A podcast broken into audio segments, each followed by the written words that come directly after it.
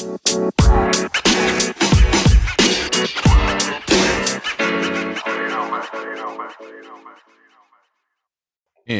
we're back. Welcome to App Talk with Uptick, where we dig into the nitty gritty of how to grow mobile apps and games. We speak with industry experts about specific strategies, tools, and tactics they use to find success, and we keep you up to date with emerging news and trends in the ever changing mobile app ecosystem. My name is Xander Gosta, Director of Marketing here at Uptick, and joining me today are my co host, Warren Woodward, co founder of Uptick, and our esteemed guest, Mike Schmid, uh, BD at Rec Room. Awesome. Thanks for joining us, Mike. Uh, very excited to have you here. Thanks. Yeah. Excited to be here. It's been a new long time season. Coming. New season kicking off. It's been a long time. We've been busy uh, launching games and stuff here at Uptick, but uh, really excited for the new season of the podcast and couldn't have a better guest than Mike for the first one. I mean, the intro seemed really formal. I was hoping this was going to be a laid back, uh, easy discussion, but you guys are, seem like you're ready to to go at it. Yeah, we'll yeah, start formal, and it's all it just goes downhill from there. All business, all business here. Awesome. Cool. So one of the things we've been working on in the background uh, that's keeping us busy from not doing podcasting often is an upcoming webinar. This webinar will be January 27th. We're focusing on Web3, the intersection of Web3 and NFT gaming um, with mobile. So we'll put a registration link in the show, note, show notes. Uh, highly recommend people go uh, sign up for that. Uh, we'll be plugging it every day, every podcast between now and January 27th. So uh, just do it now before you get sick of hearing about it. Uh, our first section is industry insights, where we want to where we do deep dive in mobile industry news. Uh, Warren, do you want to do the first article? Yeah, so I'd love to get Mike's opinion on this one. Uh, the article is from GameIndustry.biz. The headline is Google Google Play Games app coming to Windows in 2022. So uh, during the Game Awards last week, Google shared a small uh, teaser video uh, promising users they're going to be able to play mobile titles uh, Android mobile titles on Windows devices at some point in 2022. Uh, so a little more from the article. Um, the app was built internally at Google rather than through a partnership with Microsoft and will support Windows 10 and up instead of relying on the recently launched Windows 11. It's unclear how Google will emulate Android games on Windows, but the company has confirmed titles will run locally instead of using cloud streaming. Users will be able to access their Google Play titles via desktop, laptop, and Windows tablets, and they'll be able to resume their game sessions from whenever they left off while playing on mobile. So uh, this is interesting. There's been some third-party services that have done this for a while, like uh, BlueStacks is the one yeah, that I was, I was going to say most familiar with. Yeah, yeah. did it first. so, uh, Mike, I'd love to go to you first here. Does this does this matter? Does anyone care? Are people hungry to play their uh, mobile games on their PCs? Um, experience has told me no, but that's also like certain games just don't make sense. Like I know Homescapes, Gardenscapes, and game I worked on, Meow Match. Like these games are available on the Mac because it was easy to go from you know the app, Apple App Store on iOS to the Mac App Store. Um, but it doesn't hurt. I mean, I don't see a problem with having more options. I think as games get more core on mobile or more core games come to mobile and cross platforms a, a bigger deal, it makes it easier to port over to PC or uh, which which kind of seems backwards, but um, I think that's the direction we're going now with mobile being kind of the, the focus and everyone going mobile first. So definitely doesn't hurt. I don't know if it matters until somebody really figures out how to do UA in a meaningful way on that platform um, towards you know these Android apps on Windows. But um, I see it as a, a better shot on goal than most things that the platforms are trying right now. So why not? Xander, what do you think about this? Yeah, it's interesting. I, I, think the cross-platform component is really what makes it interesting, and the ability to sort of pick up your session from what you're doing on mobile. I think that is sort of where this may make some sense and really make it, you know, something that people want to do. Uh, there is a bit of an issue, which is just that like you know most mobile games aren't particular they're like designed from for the mobile phone and so they tend to not be very good on you know if you're if you're sitting down on a pc i want a better right. more robust gaming experience i think that maybe like the, you're obviously t- targeting uh, different users at different uh, sort of play sessions. So i don't know we'll see. I, don't, I don't have a yeah. really strong opinion here. Yeah mike mike touched on like core games is it more be a more um, a more notable use case and I, I, tend to agree with that. I and mean, from what i know of bluestacks too um, with their history that tends to line up there um, and obviously, anything that has a competitive component um, or esports component, uh, a lot of those players uh, will end up playing on look, looking for a way to play on computer just so they can have, you know, more finesse in their gameplay. Yeah, which is go ahead, Mike. I was gonna say I'm excited for like the the death of mobile in the name of products. So like Call of mm, Duty yeah. Mobile, for instance, is an awesome game, and there's no reason that they couldn't just port that directly from you know Android to PC or have it play through this service and having it be mobile is a bit awkward um, when you're playing it on PC, name mobile and kind of optimized for mobile. I think it's going to be more about just building these experiences for every platform. And this is just another way to make it easier to get it from one platform to the other. So it's great. Yeah, that's a good point because the lines between platforms are more and more arbitrary at this point, right? Uh, as far as like, you know, what's, what's, uh, what's a tablet? What's like a you know where where do we go from tablet to to laptop? And how big does your phone have to get before it's a tablet? Like it's it's all kind of get turning into one sludge. And yeah i also look forward to just like having cross platform as the default for most titles. I think that's the vision here. And you know yeah, yeah. Cool. cool. Xander you want to go into the next story yeah, so some Mike bait for this next article. Um, Great. uh, this article is from the information called Apple's Empty Threat, Silence Over iPhone Ad Workarounds So Confusion. A uh, few couple quotes. Uh, it's been seven months since Apple's privacy rules went into effect, and most of iPhone users are now have now encountered pop-up pop-ups asking whether or not they let they want to let an app track them while they use other apps and websites. The prompts have upended digital advertising and how companies measure the effectiveness of mobile ad campaigns. But Snap and other companies hurt by the changes have launched new ad measurement techniques that some critics say violate the spirit of Apple's rules. Uh, so far, Apple has not provided many specifics about the rules, so companies are unsure how to interpret them, including what kind of technologies Apple deems permissible. Apple has been silent on the issue and hasn't taken action against Snap, Facebook, or other ad tech companies. So there's a, quite a bit left in this article, but I'll just sort of cut it there and say, Mike, what's allowed and what's not? so, and, and, maybe maybe for helpful context for for anyone who doesn't know Mike, if you want to quickly mention your, your prior role to your current one. Um, yeah, so uh, I most recently worked as uh, head of Games BD at the App Store. I don't think it's as interesting as going into the Dropforge stuff that you and I did, Warren, but um, clearly way more interesting. Mike, Mike was my first boss in the industry, maybe. But but yeah, Mike, we, we want to uh, just get your opinion on behalf of the whole UA industry. Uh, I, I obviously have to pick your words carefully, but any any opinions on on uh, what you think Apple will and won't be enforcing as far as um, some of these other methods for tracking that are currently being used? I don't even think I, I honestly won't pick my words that um, carefully. I, I, I think my my opinions here aren't necessarily controversial. Um, I think people are really missing the mark on a few things here. First of all, the note that you know Apple's silent on it is you know, maybe Apple's silent to the press, but you know Apple speaks to the developers every single day and uh, they haven't changed their tune as far as what's allowed and what isn't allowed. Um, the difficult part is obviously, you know, fingerprinting is really challenging to track or to to, to um, identify from the platform side, and to be able to yeah. do that in an app review process would be pretty difficult. Right.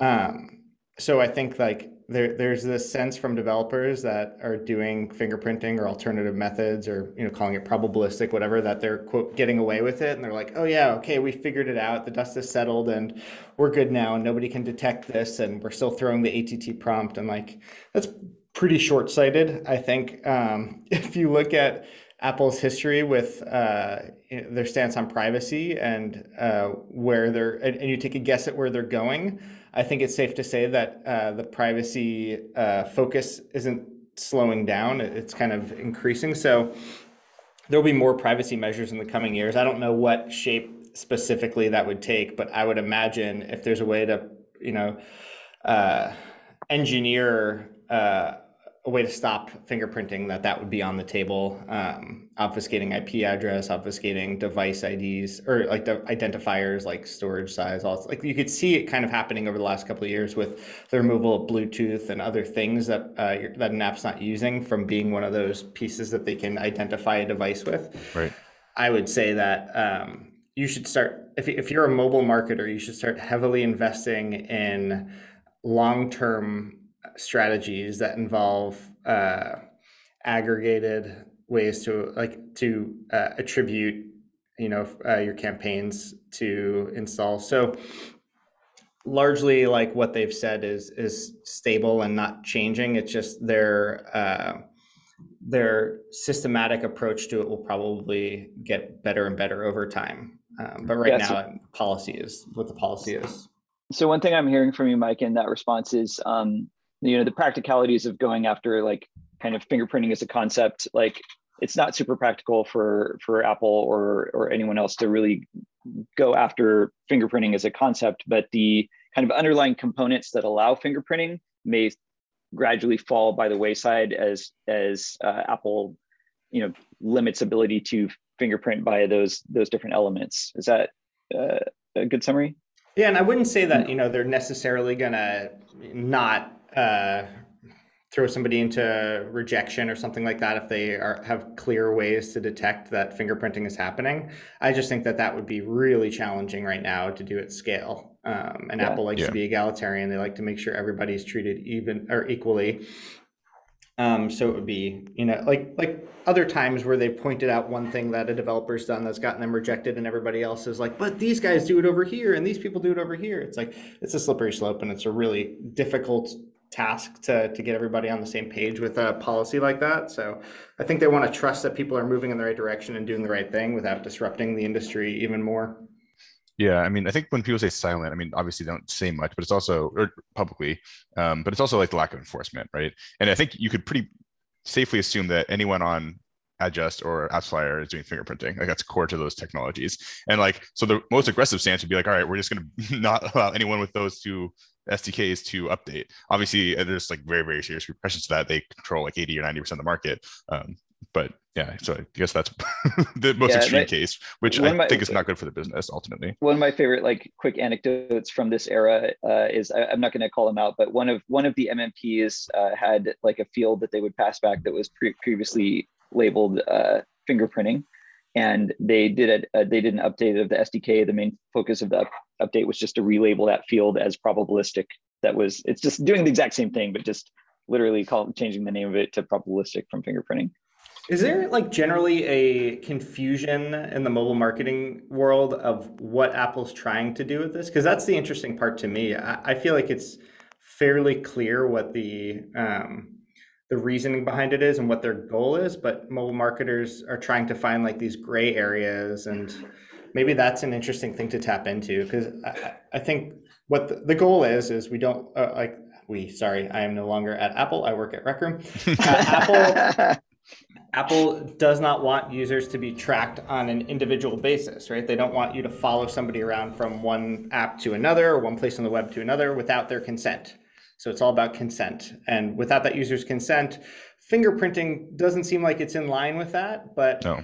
Um, mobile marketers are trying to find, again, these gray areas. And um, if you're focusing on the the goal at hand, which is again aggregate attribution, and you find a way to do that, then I think you'll you'll be safeguarding yourself for the future. But that's not really the conversation that's happening anymore. It seems like. Well, it's yeah, now, it's, right? That's the main thing. Is people need a ways to operate their business now, and they have goals that are tied to now, and systems that were built built on the old system.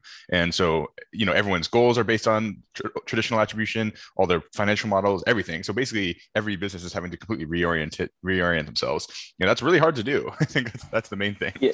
Yeah, I think um, even even mobile marketers are supportive from like a user perspective. I think there's pretty universal support um, for for the initiative from like a user experience perspective. But yeah, as Andrew alluded to, the tough part is essentially, uh, you know, if if if if you're a carpenter and you're building houses every day, and then one day you wake up and all of your tools are gone, and you're instead given a wet sock and told to keep building the house, it's difficult to keep building the house.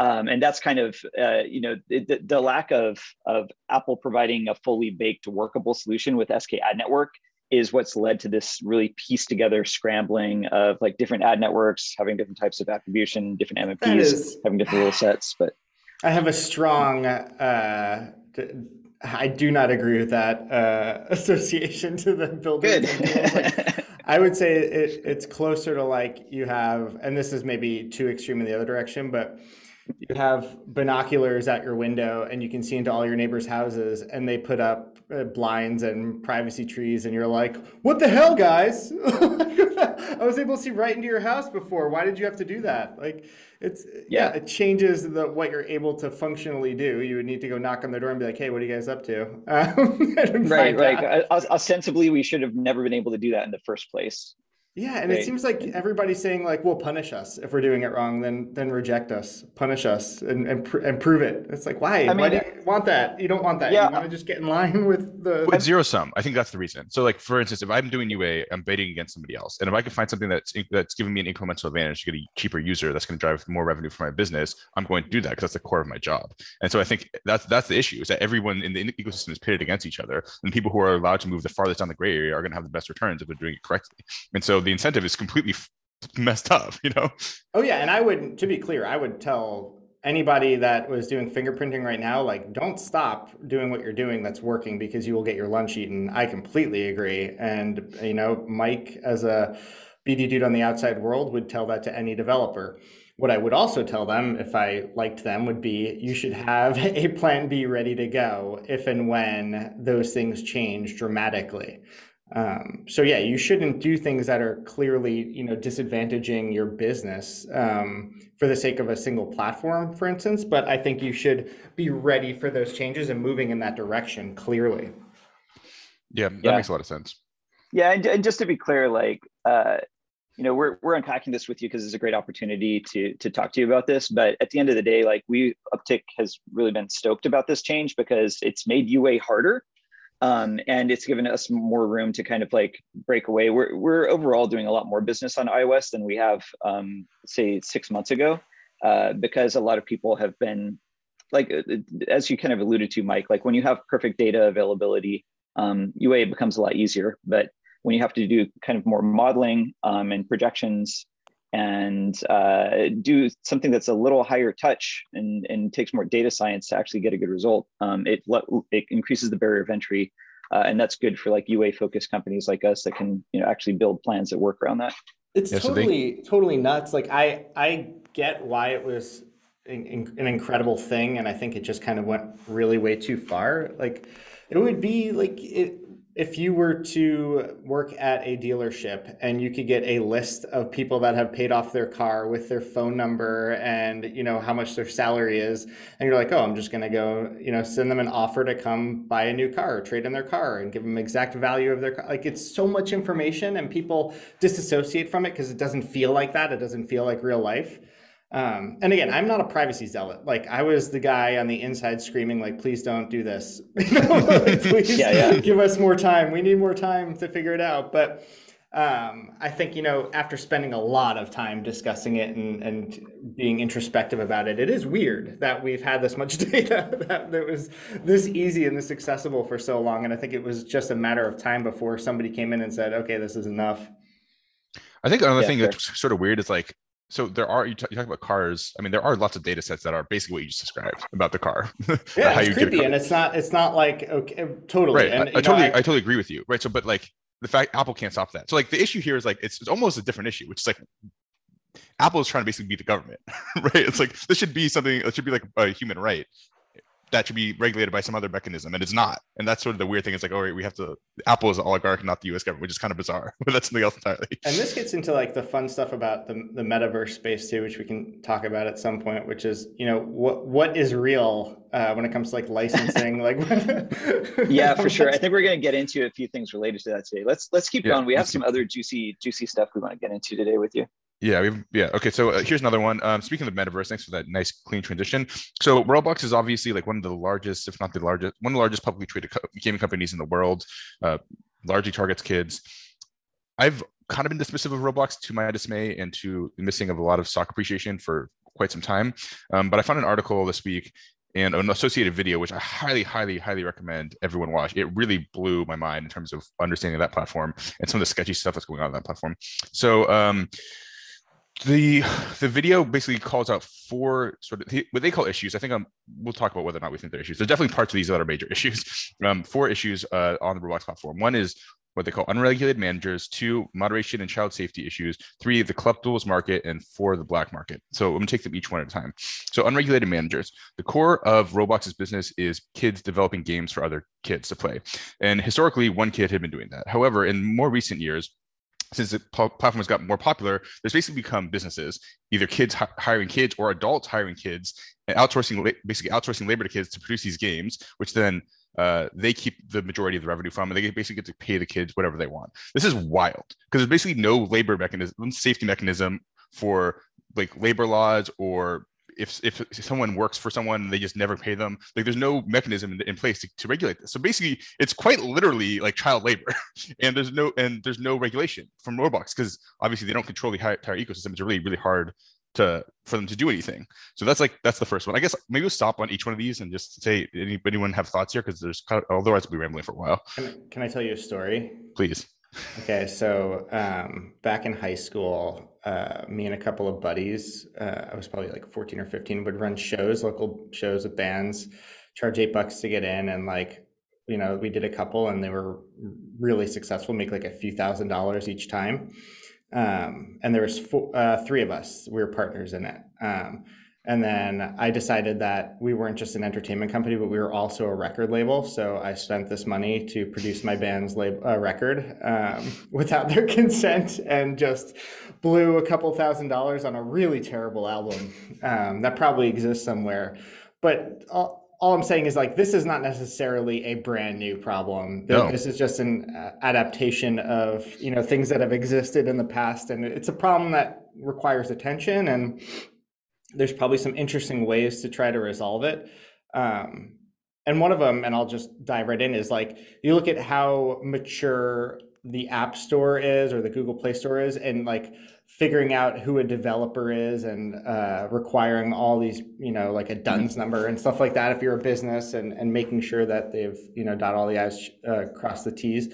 I think that the metaverse space is going to start maturing in that direction. Right. Um, I can talk about Rec Room, and you know we're being really thoughtful about payouts and thoughtful about how uh, creators are compensated and stuff like that. And Roblox has a tremendous platform. My son plays it nonstop. Um, he plays more Rec Room now, but he does still play a lot of Roblox. Um, so I think that uh, it's going to get solved over time, and there's going to be some growing pains. And I think Roblox is probably the first to to hit a lot of these pain points because of their size. Um, it's not to let them off the hook. I think that they have to do some work here, but um, it's a really interesting and challenging problem to solve. Right, because I mean, like you probably say that the situation with you and your buddies in high school probably wasn't great either. But what's the recourse there? yeah, I mean, they weren't going to sue me. They were they were pretty ticked off about it. We're all still friends. Um, That's good. One of them did leave a group chat today. He's ticked off at me again. He gets mad at me a lot. Um, Seems to be a theme. okay, well, uh, well, yeah. What are the other issues, Andrew? Yeah. I, would like to hear a little bit about it. Right. So I'm, I'm, I'm going to sort of go over this one quickly. It's a big issue, but not one that we I have a lot of opinions on. So basically, um, moderation and child safety, huge issue. There's a ton of issues. This may be like the prominent issue of the platform. I think the the point of the video called out was basically they shut down. They were unable to moderate their platforms, and so they shut down. Sorry, their forum, and so they shut it down. And that's wild because it basically pushed all the communication to Discord, and now it's just completely the wild west, right? And so then you have people sexting children and all sorts of fucked up stuff that's happening. And I'm just going to kind of blaze over this one, but obviously it's a pretty major issue. I don't, I have no idea how you solve that. That's like a much more fundamental issue. I'm going to talk about some that are like more in the vein of the things that we touch on the on this on this podcast much more uh, much more often. So when they have a collectibles market, I had no idea about this. So basically, they have a, a market for buying and selling items, um, much like you see in WoW, like a WoW auction house or an NFT marketplace, right? So it's basically just the exact same thing as NFT, and there's ways of cashing it out. So it's basically just like traditional the way we think traditionally about the metaverse. Um, they have tools for charting the value of items, much like a stock market. These items can go for thousands of dollars, and Roblox is taking a 30% cut on each one of these transactions. So this is all great. Like these are great game mechanics. This would work really well in any game. The issue here is that you're giving kids access to spend thousands of dollars at a button click, which is wild. That's crazy. Like, should you should you should you be allowed to do that? Like, I don't know. Thoughts? Probably not. I don't know. I mean, as a parent, no, but well, that's what I mean, though. It's like who's who's responsible for this? Do we just again, let kids um, blow thousands of dollars? Like that seems insane. No, I mean, you, you, if you don't want your kid to blow thousands of dollars, you don't give them thousands of dollars of credit. What if they earn it themselves on the Roblox platform? I mean, that's an interesting challenge, but at right? the same time, like, so again, I'll have a real life example here. My son had a an interesting. I don't even remember what the item was in Roblox, and somebody offered to trade him. It was something that he like saved up for, and uh, and bought and he made a bad trade. The dude like left the server right after the trade happened uh, and never gave him his items and like he was heartbroken. Ouch. right. And um, i mean uh, that happened to me in real life again right. back when i was younger. So again these are just lessons being learned in the metaverse which in some ways is maybe like less damaging than learning these lessons in real life you know in the schoolyard or something but I'm not sure it feels different to a kid. The, you know, I'm not sure there's no, a distinction. It, it, it, feels the same. I just think that uh, you know there's no physical violence like there was in my sure. case. So it's like you know less bodily harm can occur for sure in the metaverse. But um, uh, it it does still feel bad. To, like he was truly hurt by it, and it was like a life lesson. But I think a lot of that comes down to parental responsibility and kind of monitoring what your kids are doing online and um, certainly, the developer is responsible for a lot and putting things in place like safeguarding kids, COPPA compliance, and making sure that there's junior accounts and stuff like that so people can't interact if they're under a certain age. So I certainly think that I'm not trying to take all the responsibility off the developer, but parental responsibility has a lot to do with this too. It's like if you are giving your kid your phone and they make a, a dozen purchases, like the platforms are typically pretty um, responsive to that and they'll they'll they'll give you you know a one time like sorry this happened and refund you um, depending on you know what it is and the details. But um, I, I, think that if you're doing that habitually then there's clearly some issues issue with you. Yeah. Yeah yeah, it's, it's really interesting. I, I'm still trying to unpack how I feel about this. And I, am about halfway through that video. I think, yeah, I definitely recommend everyone, everyone check it out. And it's also the second in a, in a really in-depth series of this, this person who's been doing the, the investigating. I mean, on, on one hand, Xander, I'm just thinking aloud, like it's really, uh, unless a kid has access to his parents' credit cards in one way or another, it's really a kid trading his time for something in, in the ecosystem, right? Because they're they're doing work um, and they're getting robux through that and then they can choose to correct me if i'm wrong but they can basically either choose to spend them in the marketplace or cash them out. Right and the cash out um, rate is atrocious like it's really yeah right. i mean look at world of warcraft like my one of my best friends from from growing up played like a disgusting amount of world of warcraft and one day he sold Same. his he sold his account for like three thousand dollars. He's like, "Oh, dude, I made three thousand dollars on this account." I was like, "Yeah, how many hours you put into that? Was that like right, three, right. three pennies an hour?" like, I'm sure something like that. Yeah, but it doesn't so, work so, like that. It's they're enjoying it too. It's not like it's a job. So. Right. Well, but someone's right. making a ton of money, and that's the wild part, right? Is because like you could, if you if you're contracting these kids, someone's actually making real money off of them uh, at the uh, you know at the top end of these ecosystems. And so I think is is there is that questionable? That's the question. I mean, it's definitely Wild West, but I think of the the various charges, this is the one where I would maybe have a, um, a unpopular stance of. I think there's a lot of value in um, kids child being labor? able to yes in child labor definitely very pro child labor here at Uptick uh, take that quote out of context um, no and uh, i just think about like how i learned about business and it was basically like Agreed. trading and selling baseball cards and yeah. you you get scammed you you make some money and you know, I, was, I was like 11 12 when i'm doing this stuff and this to me is just like a digital version of the same same kind of concept, obviously more. I won't talk that. about how I first learned about how the value of commodities and transporting them, but I'll say that it was, this is a much safer way to do it. Oh my gosh. okay, so uh, on that note, um, the last piece is the black market. Um, this, what this article pulls out, and basically what they say is there's these uh, third-party vendors who will basically facilitate the same types of sal- sales and transactions that Roblox does, but on the third on the on websites.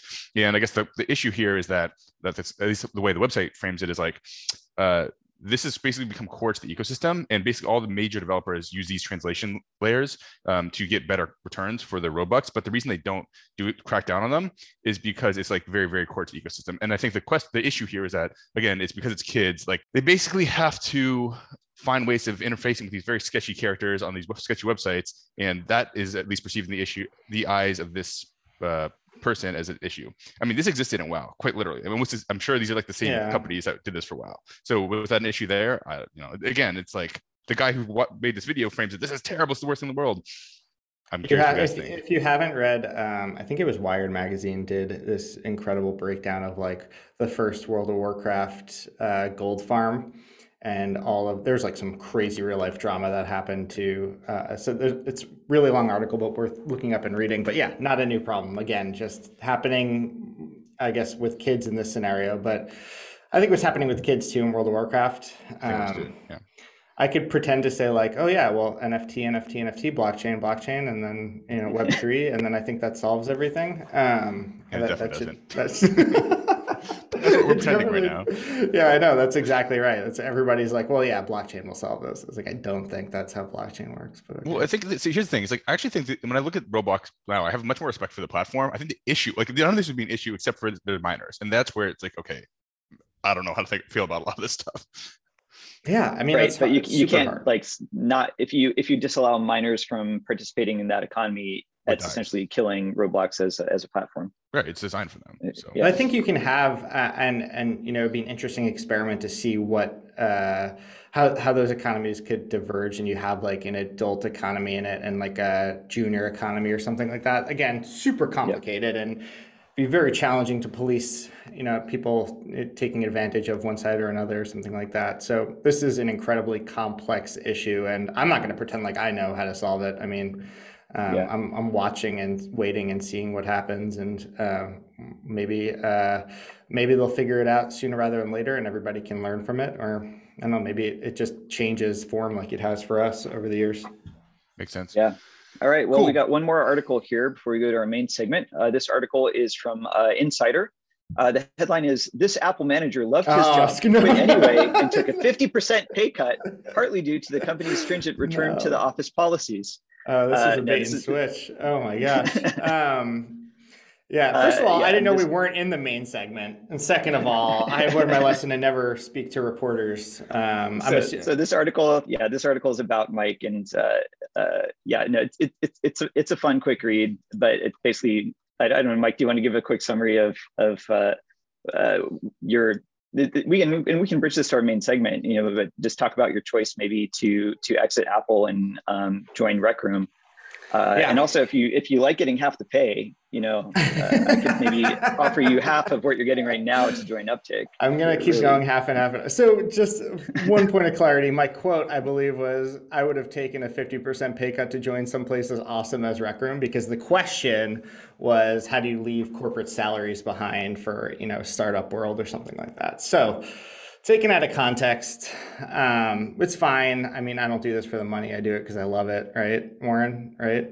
Um, you're nodding. Right. Um, but yeah, I I mean, it, it's no uh, no surprise that many people are leaving their job because of you know opportunities with remote work or work in the places that they want to be. There's an incredibly competitive tech market right now, probably more than I've seen in my career thus far, um, which is weird because we're all still in this pandemic. So you would expect this to have happened kind of coming back, having like a little bit of a tech renaissance, but it's happening right now. And people like Netflix are scooping up incredible talent. Um, other studios around the globe are, are looking for amazing talent uh, aggressively. So um, in my case, it was pretty clear. Like I just, you know, wanted to be in Seattle, and that's where my family was. It's home base for me, and uh, Apple's requirements to have leadership in Cupertino were pretty clear. And again, no hard feelings there. We, we had a really interesting and healthy discussion about it. And um, it just made sense to transition at this point in time. So nothing like super controversial or weird about it. Like it got kind of picked up, and everybody's like, "See, like this is why we have to allow remote work." And I'm like, "No, I mean, Apple can do what they want. They're a, they're pretty successful. They they they've made some good choices in the past. Certainly, they're not infallible. Just to be clear, um, for those who might think that I'm really quote far up Apple's butt unquote. Like I for sure am absolutely, but also like I I'm willing to call out where I think they make mistakes, and I think it's unfortunate that they will lose some incredible talent from this, but if that's what works best for their business, then that's a choice that they've made. And uh, for whatever reasons they make it for. And there's other amazing places that these people can go. So it's not like there's any shortage of opportunities right now. Um, and if remote work is more important to you than X, Y, or Z that's you know available at your current job, then I think it's pretty easy to to do that math. Are you saying that people are just saying uh, things in order to sell clicks on insider.com? just trying to drum up some drama in order to sell newspapers or whatever the equivalent. the headline is way more clickbaity than the, the juice of the actual article. Dude, there is no juice. Like that, that was the best no, part. No, like, there's no real juice. It's I would like, love yeah, to this job sounded more fun. I would love to know my click through rate. We'll start running ads with my face if the click through rate's good. Um, Cool. Well, what you know, the early part of this conversation of our main segment was supposed to be around Apple, but I feel like maybe we've just like milked that. And let's, I guess the one question here is like, are there any? Is there anything other? Are there any other common misconceptions about privacy that we haven't touched on? And I guess the other half of this is like, I guess it's a more interesting question. Forget about that. I think we've touched on that piece. Um, the thing, the interesting thing here is like Apple often touts user privacy and focuses focus on the consumer to justify to justify their behavior what are the downsides of consolidating so much power in the ecosystem to the hands of one company? That's that's I guess an interesting way to frame this. Are there downsides? I imagine there probably are. I mean, it's a really interesting question. I feel like if Apple was more than 50% of the market as far as like user base, then it would probably be a more challenging discussion for anyone over there to have. Right. Um, but because, you know, Android is so prevalent, there are options out there. It's, it's not like anyone's being forced to use an iPhone. And I think that's been an interesting talking point that's come out of Apple over the last couple of months is, you know, if you if this is something that you're not interested in, there are other options. like if you don't want the quote safe and trusted experience of the App Store, unquote, and things like that, then go, you know, be an Android. Um, or I don't I don't know what other options there are. Are there other options still? Um, Huawei. Yeah. Amazon. there are definitely safe and trusted, trusted Huawei. yeah, I mean, I don't. Again, not not not too controversial or too many interesting things going on in my head around that, but happy to discuss it. No, let's. I mean, we've we've dug into we we've we've we've we've jabbed at you enough for like Apple related stuff, and um, it's been fun. But let's let's turn the conversation to your to your new role. Let's really dig into it. So, um, I mean, tell us a little bit more about about Rec Room and your role there, and, and what got you excited about the company.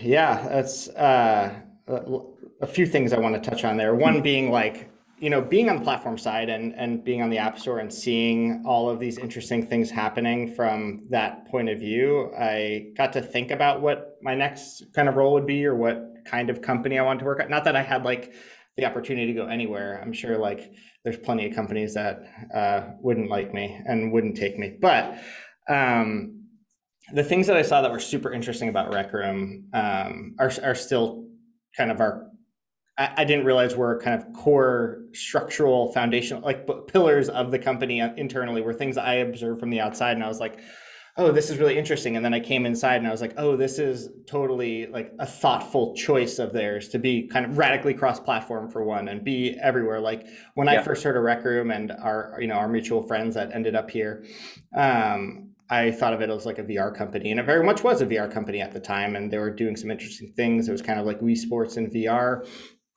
And then a couple of years ago, you know, they came to me and they're like, "Hey, we want to go on mobile, help us launch on the App Store." And I was like, "That's really interesting. You know, what what opportunity is there for that kind of experience on mobile?" And uh, turns out a really big one because mobile is the fastest growing platform for us by uh, a pretty large margin. So that was one. The other thing was how they're doing social and seeing um, what that experience felt like for the first time and jumping in and it being really alive and actually like immediately talking to people. That was kind of the thing where I was like, oh, you can hear me? Like, that's really interesting. You're having conversations in the rec center and a really low barrier to entry to, to be social on it and to experience what that's like in real time.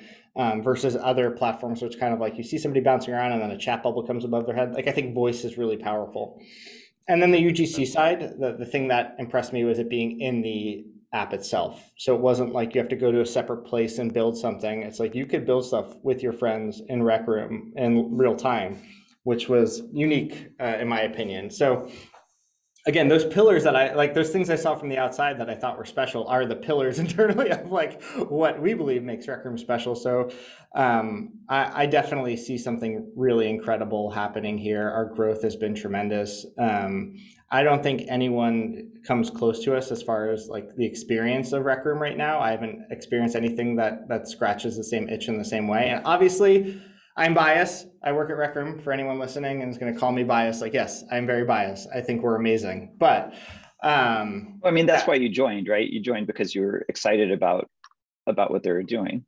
Yeah, and honestly, like I, I knew a little bit about the folks inside, and you know, I'd met Nick and a few others that I'd worked with previously, and um, I am still shocked every day at how nice everybody is. That's that's been really bugging me out. Like somebody yesterday asked me, come on, there's got to be assholes at Rec Room. Like you, you had to have experienced it. I'm like, I think it's me. like,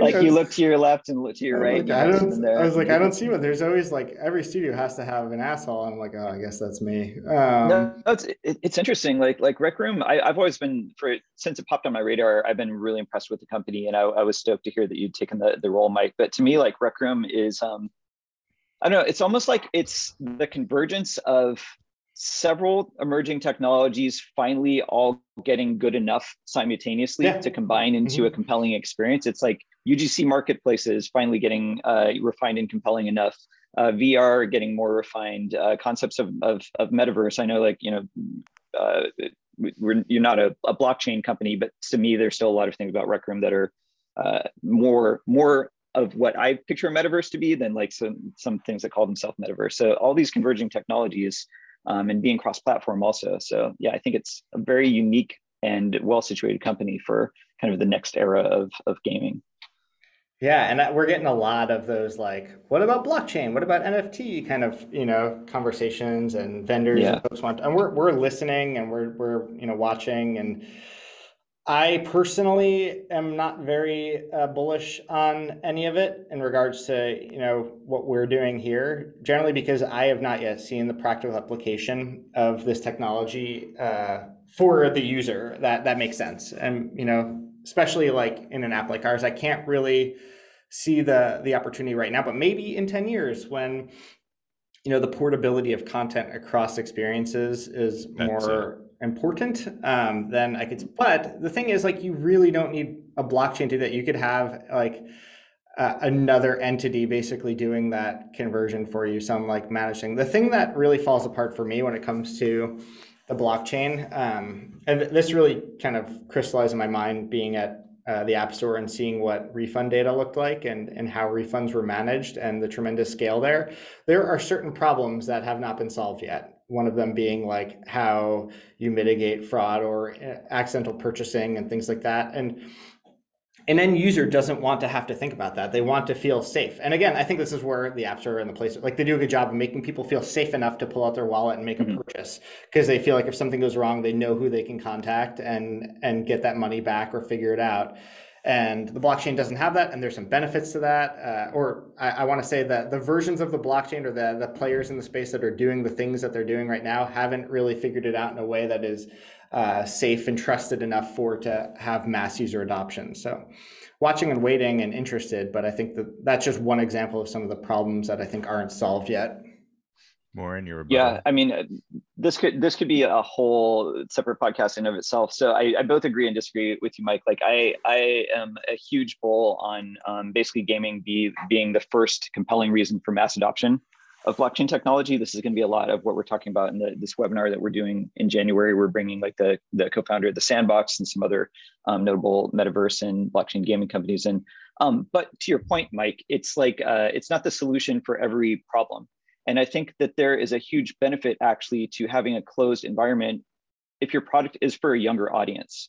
It's like you, it's the same reason, you know, like uh, yeah. that you have a fence around a children's playground, um, that you have a kiddie pool that's more, that's more shallow. You don't want to like, like blockchain is definitely wild, wild west. Um, and uh, just because you can uh, have you know fully decentralized or blockchain based version of of Rec Room doesn't mean that that's optimal for the audience that you've built the product for. And I think it's um, there's a strong case that like Rec Room is a better product in a closed environment. That's not just children that want that though. Like adults want to feel safe as well. Like they want to have the fence around things. Some not all adults. Like some people mm-hmm. want to go and be the early adopters and mess with stuff and tinker and all that, but I mean, there's a, a multi trillion dollar company that's built themselves off of the idea that this is a safe space where you don't have to worry about vi- uh, viruses and you don't have to do too much tinkering and all that. So there's clearly a market for that like centralized, uh, like safe gaming environment. But that's not to say that there's not an opportunity for NFTs and blockchain and all that stuff. I just, I don't see it right now for us specifically. That's not to say we won't do something in the future where it makes sense, but sure um, I would. I will go to this webinar. It sounds very interesting, and I would love to hear what is being said about it. Um, but could you give me like an understanding? And again, I'll claim ignorance, like an understanding of what a practical practical application uh, for this would be today that would make it a better experience.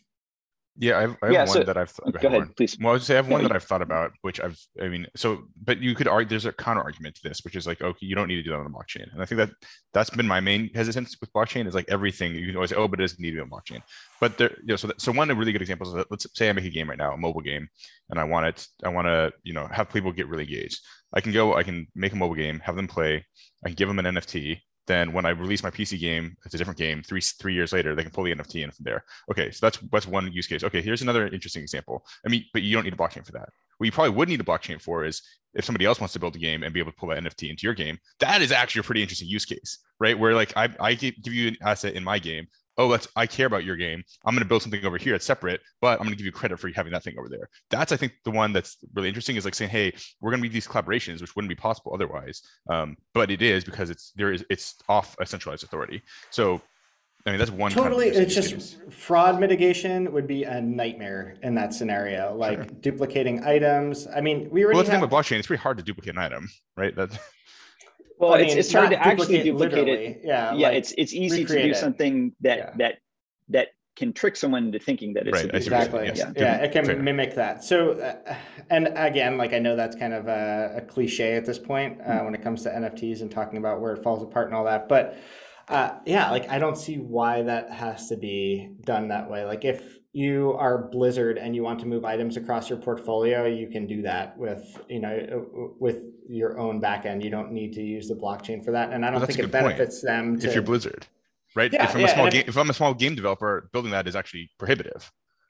I mean, is it that like you could, if you're building a PC game after you've built a mobile game and you want to import user accounts and have a unified user account system, there are services out there that you can pull off the shelf that allow you to do that and you can manage inventory and stuff. Like, I don't see that being more difficult than than doing literally like yeah, doing it through the blockchain. like, I don't think that that simplifies your workflow. You're like, now in order to get this item, this user is going to have to fund 14 different wallets. Yeah, yeah. exactly.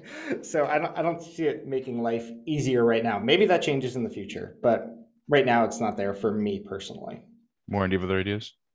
So many um yeah I, I literally just I, I, literally just put together like an hour long presentation on on the compelling use cases we're in scribbling things in a notebook like we're having a debate. He's like writing we, down points. I mean we'll, we'll hear high, high level yeah. bullet points. What if well, you yeah for, uh, for me the most the most compelling kind of like uh, meta reason for this no, no pun intended is the ability for um, gamers to recapture the value of their playtime invested um, so this means like like historically, uh, unless you did something super black market, like all of your time gaming is zero zero ROAS, like uh, or zero ROI. Sorry, I used to think about ROAS all the time. I was like the, yeah. So so the the fact um, that you can and, and some of the gaming experiences I'm having right now, um, it's it, it's it's actually the first thing in years that's got me re excited about gaming. The fact that I can have um, like there's a uh, there's a, a, game called uh, Crypto Raiders that I use as a, a use case in this because I think it's a simple boiled down concept. You know, you you you own this your this your character that you own this character as an NFT. You raid dungeons with it. The character levels up over time, gets better gear. It increases the the value of this character in the economy. You can trade it in a trustless manner to other to other people. Um, and they've decentralized all of the core elements of like a basic RPG. Uh, you can own and trade the the enemies of the dungeon, and if your if your monster kills somebody else, then you get part of their loot. Uh, they've decentralized the, the the music in the game too, where it's crowdsourced. The community wrote the music. Uh, there's a smart contract that uh, the music itself is an NFT. There's a smart contract that distributes royalties from every time the song plays to the owner of the NFT and the creator of the NFT. There's just a lot of cool tech here and um, yeah, I'm rambling on a bit, but the main thing is like there's an opportunity for gamers to recapture the value of their playtime and their expertise in the game, whereas free to play is just a bottomless pit for all this. And and Mike, you were talking about privacy earlier and how we've normalized some things that maybe shouldn't be normalized. And I think uh, once we have options to for mass market to recapture part of their playtime uh, and and monetize that in some way, I think people are going to say, how did we ever have this model before? Where it was a bottomless pit for all that we invested in these games. I disagree. I mean, you're looking for return on time spent or ROTS, as we can call it. Um, yeah. And I, you don't need that for Netflix. Why do you need that for games? Like you're not, if you're playing a game to get a return, then there's. But if you could get it, would you want it? I think that's the question. I don't know. If and, I could get a return watching Netflix, maybe, but maybe that's even better. Incentivize the wrong behavior for so, me personally. So, Warren, here's the thing, though. I think you can fairly argue you could do all that without the blockchain. Um, yeah. And like maybe it's not as good. I mean, maybe there is some advantages, but like you could build a system that would do all that. That's you know centrally controlled. And I think that that is a fairly easy counter argument. Maybe whether or not it's just a fair counter argument, I think that I mean, you could you could do That's all those things about the blockchain. That's what WoW did. You could do time played and see how much time you put into it. And the more time you put into it, the more things you get, the more experience you get, the more items you, You can't get. sell and you- them. You'd have they have to have sure, yeah, you have to go to the block You the go- black market if you want to actually monetize that. But like, I don't think that's not. I mean, they try to do that with Diablo three. Like, it's not crazy. Yeah. They've they've danced around this. Cool. Well, we have like four minutes left, and there's so much we want to dig into with Mike. How do how do we Mike want to maximize these four minutes? We should talk about the four minutes the I think we just sign About off. Honestly, I don't know. I don't know what else we're going to talk. I think we just have to have Mike Yeah. back, and we're going to start Uh, doing like callback episodes because there's too many good people. We well, haven't let's us. do let's do. You want to do app of the week super fast? Yeah, I think so. Okay, uh, Warren, do you want to go first? It's same yeah, same I'll, I'll vein. kick it off because mine's yeah, it's it's in this realm. So I started playing an app yesterday. It's called Thetan Arena. Um, it is a blockchain blockchain based MOBA uh, that's cross platform. So it's checking a lot of boxes of things that we talked about today. Um, and I think it's really worth checking out. So um, it, the closest comp I'd say to it is is Brawl Stars. It's a pretty well executed game. A lot of these blockchain games have just been kind of shitty versions of established games, and this one actually is pretty high quality. Uh, so the interesting thing about Thetan Arena is there's a free to play on ramp. So you can just play it as a complete free to play game, never have any blockchain interaction, or you can layer on that other part of the economy and actually attach your MetaMask wallet or whatever and play as NFT ownable characters that you can trade uh, the same way that we're talking about before. So it's interesting because there's like parallel economies. You can opt in or not opt into the blockchain aspect of this, and it's actually a high quality game. And they figured out a way to like be allowed on, at least for now, on the app and play stores without violating any policies. So I think it's pretty pretty interesting. Check it out for research or something else. All right, we're gonna keep moving uh, just because we're almost out of time. My app this week is iRobot. iRobot is the app that is associated with the Roomba. Uh, Roombas are really nice. My floor was journey during COVID, um, and so I can now just use iRobot to set um, my schedule and click a button, and my robot will go and clean my house. So my question is, how long until I can uh, take the Roomba, give it to someone else, and earn cryptocurrency on the blockchain? No, no one. Okay. Eh. Mike, All you got an app? So first of all, I'll plug Rec Room because Rec Room is an amazing experience on mobile, um, and you can get it on your Play Store or App Store. Um, but outside of Rec Room, uh, Apollo is like my app of the week every week. It's a Reddit browser. Christian Selig is this awesome developer that that crafted this experience that makes Reddit better on iPhone than it is on web or any other experience. Wow. Um, so I highly, highly recommend it, and there's awesome pro features and stuff too if you want to upgrade. Um, yeah, Awesome. that's all I got. Apollo, check it out. Great. Um, before we sign off, Mike, is there anything you want to plug? I guess you just plugged Rec, Rec Room. Is there anything else where can people find you to talk to you? Uh, So they tweeted nowhere. you? Please don't find me. please don't find Perfect. me. Great. We'll put it. We'll put his his uh, links in the description of the episode. Uh, Warren, do you want to take us out? Yeah, thank you so much for joining us, Mike. And uh, for what it's worth, you know, I actually took like a, a large pay cut to come work for Mike, my first job in the mobile games industry, tying it back up to the top, and have never regretted it. So um, thank you so much for joining us today, Mike. And uh, yeah, Rec Room's an amazing company, and we're excited to see what you do there. Thanks, guys. Um, Appreciate it. Yeah. As always, this week's episode was brought to you by the folks at Uptick. Here at Uptick, we do mobile app growth marketing stuff. We focus a lot on games. We have our growth services team. We basically are like a bolt-on growth marketing team. We do your ASO, UA, creative development, et cetera, et cetera. And then we also have some cool uh, SaaS software for ASO um, that people license to automate their ASO testing, maximize the conversion of their store pages. If you want to check it out and learn more, go to uptick.com. That's U P P T I C.com. Talk soon.